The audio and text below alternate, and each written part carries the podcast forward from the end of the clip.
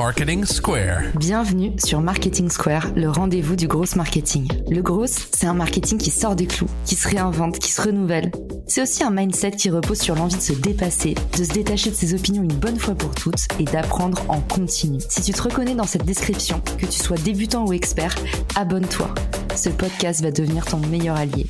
Pourquoi passer des heures à essayer de percer sur les réseaux sociaux quand l'agence personnelle peut le faire pour toi Des vidéos verticales prêtes à poster, créées spécialement pour te faire décoller sur LinkedIn, Instagram, TikTok, YouTube et consorts. Génère des leads en continu et deviens incontournable dans ton secteur. En un mois et demi, l'agence personnelle m'a fait gagner 50 000 followers sur mes réseaux sociaux. Alors viens t'asseoir et laisse les meilleurs s'occuper du reste. Rendez-vous dans la description pour postuler, mais ne tarde pas trop, chaque promo a des places limitées. Bonjour à tous et bienvenue dans ce nouvel épisode de Marketing Square. On retrouve Steve qui est freelance en email marketing e-commerce et qui est aussi l'hôte du podcast Email Explore. Aujourd'hui, on va vous livrer les trois séquences email pour booster vos ventes e-commerce. Salut Steve, re-bienvenue dans le podcast. Hello Caroline, merci encore une fois de m'accueillir dans le podcast. Tu es toujours le bienvenu chez moi. J'ai adoré l'épisode dernier. Tu as été hyper pratico-pratique. Dans le dernier épisode, on parlait ensemble de la séquence de bienvenue. Je vous mettrai le lien dans les ressources de l'épisode, la session de rattrapage pour ceux qui ne l'ont pas eu. Et on va en reparler aujourd'hui. Ça fait partie, selon toi, des trois séquences email qui permettent d'augmenter ses ventes en e-commerce. L'idée, c'est de prendre le cycle de vente, en fait, d'une personne qui arrive sur ton site jusqu'au moment où elle devient client et même après les trois séquences email les plus importantes, selon moi, c'est déjà la séquence email de bienvenue. On en a parlé dans un épisode précédent. Pour commencer, elle permet de remercier le nouvel abonné et lui donner ce pourquoi elle a laissé son adresse email. Donc, ça peut être un code promo, ça peut être la livraison, offerte, peu importe, un petit freebie. Ça permet aussi de présenter l'histoire de sa marque. C'est important de se différencier de la concurrence. Introduire les valeurs de sa marque, pareil.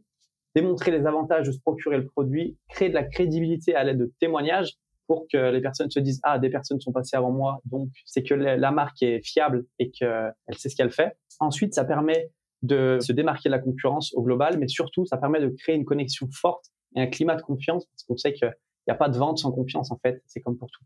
Exactement, comme je dis toujours, vente sans confiance n'est que ruine de l'âme. La séquence de bienvenue, surtout, on parle de booster ses ventes e-commerce. Tu nous disais qu'il y avait de la data assez ahurissante liée à cette première euh, séquence. Ouais, en moyenne, les taux d'ouverture des emails sont quatre fois plus élevés que ceux des emails standards, ce qui est incroyable, et aussi sont cinq fois plus cliqués. Donc c'est vraiment à ce moment-là qu'il faut créer un climat de confiance avec euh, notre prospect pour l'amener sur notre site le plus vite possible en fait. Et puis en termes de conversion, les emails de bienvenue convertissent 23 fois plus que les emails marketing classiques. Donc c'est vraiment à ce moment-là qu'il faut mettre le paquet sur la séquence de bienvenue.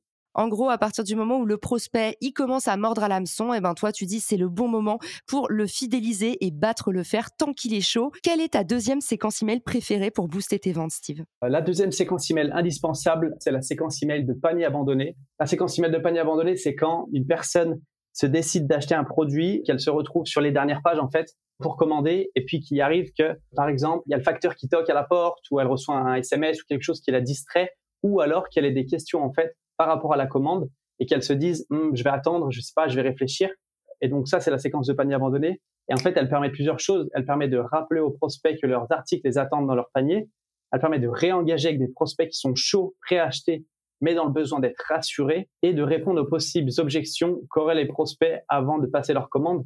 Et donc, ça permet d'être vraiment là tout long jusqu'au moment où la personne achète en fait. Et c'est comme ça qu'on crée un, climat de confiance avec ses prospects. Et surtout, elle permet de récupérer le maximum de ventes parce qu'il y a 70% des paniers qui sont abandonnés sur Internet, ce qui est énorme. Donc euh, c'est ultra important d'avoir cette séquence email en place pour justement récupérer le maximum de monde et les ramener à leur page pour terminer leur commande. Exactement, en fait, capitalisez toujours sur l'existant parce que vous avez déjà euh, parfois payé l'acquisition de ce potentiel client qui est venu sur votre page et qui finalement s'est dit ah bah non cette robe d'été en fait on est en hiver je l'achèterai dans six mois et puis bah on sait hein, la séquence de panier abandonné c'est un petit peu comme le retargeting en publicité vous êtes deux fois plus susceptible de craquer sur un produit que vous avez déjà voulu acheter plutôt que de repartir à zéro dans le processus de décision à l'achat.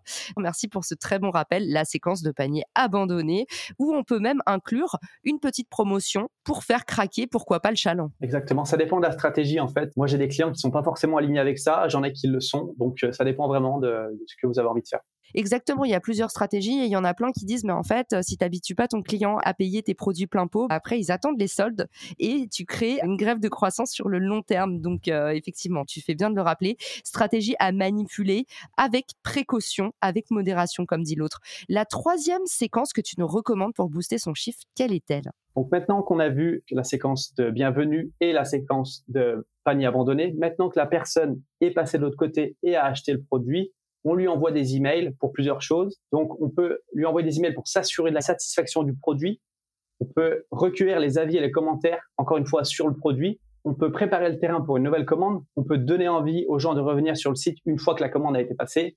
Et en fait, dans l'ensemble, c'est vraiment pour créer une expérience client qui soit exceptionnelle. On lui montre qu'on ne l'abandonne pas. Après la vente, on est toujours là pour lui et c'est super important. Toutes ces petites choses, ça permet d'augmenter la rétention client et comme tu disais, d'optimiser ses coûts d'acquisition qui augmente de jour en jour.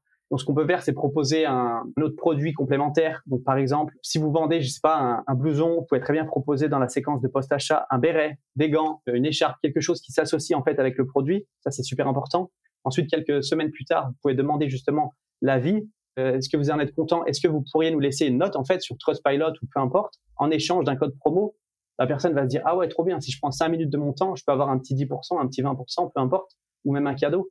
Donc ouais, je vais le prendre. Ça va me permettre de racheter un produit et donc forcément d'augmenter le panier moyen et la LTV. Donc, euh, donc, voilà. Ça me fait vraiment du bien que tu dises ça, Steve, parce que hier j'étais avec un copain euh, que les auditeurs du podcast connaissent, qui s'appelle Lucas Nanini, qui nous avait fait un super épisode sur le product market fit, un des plus écoutés. Lucas, il, il est aux États-Unis.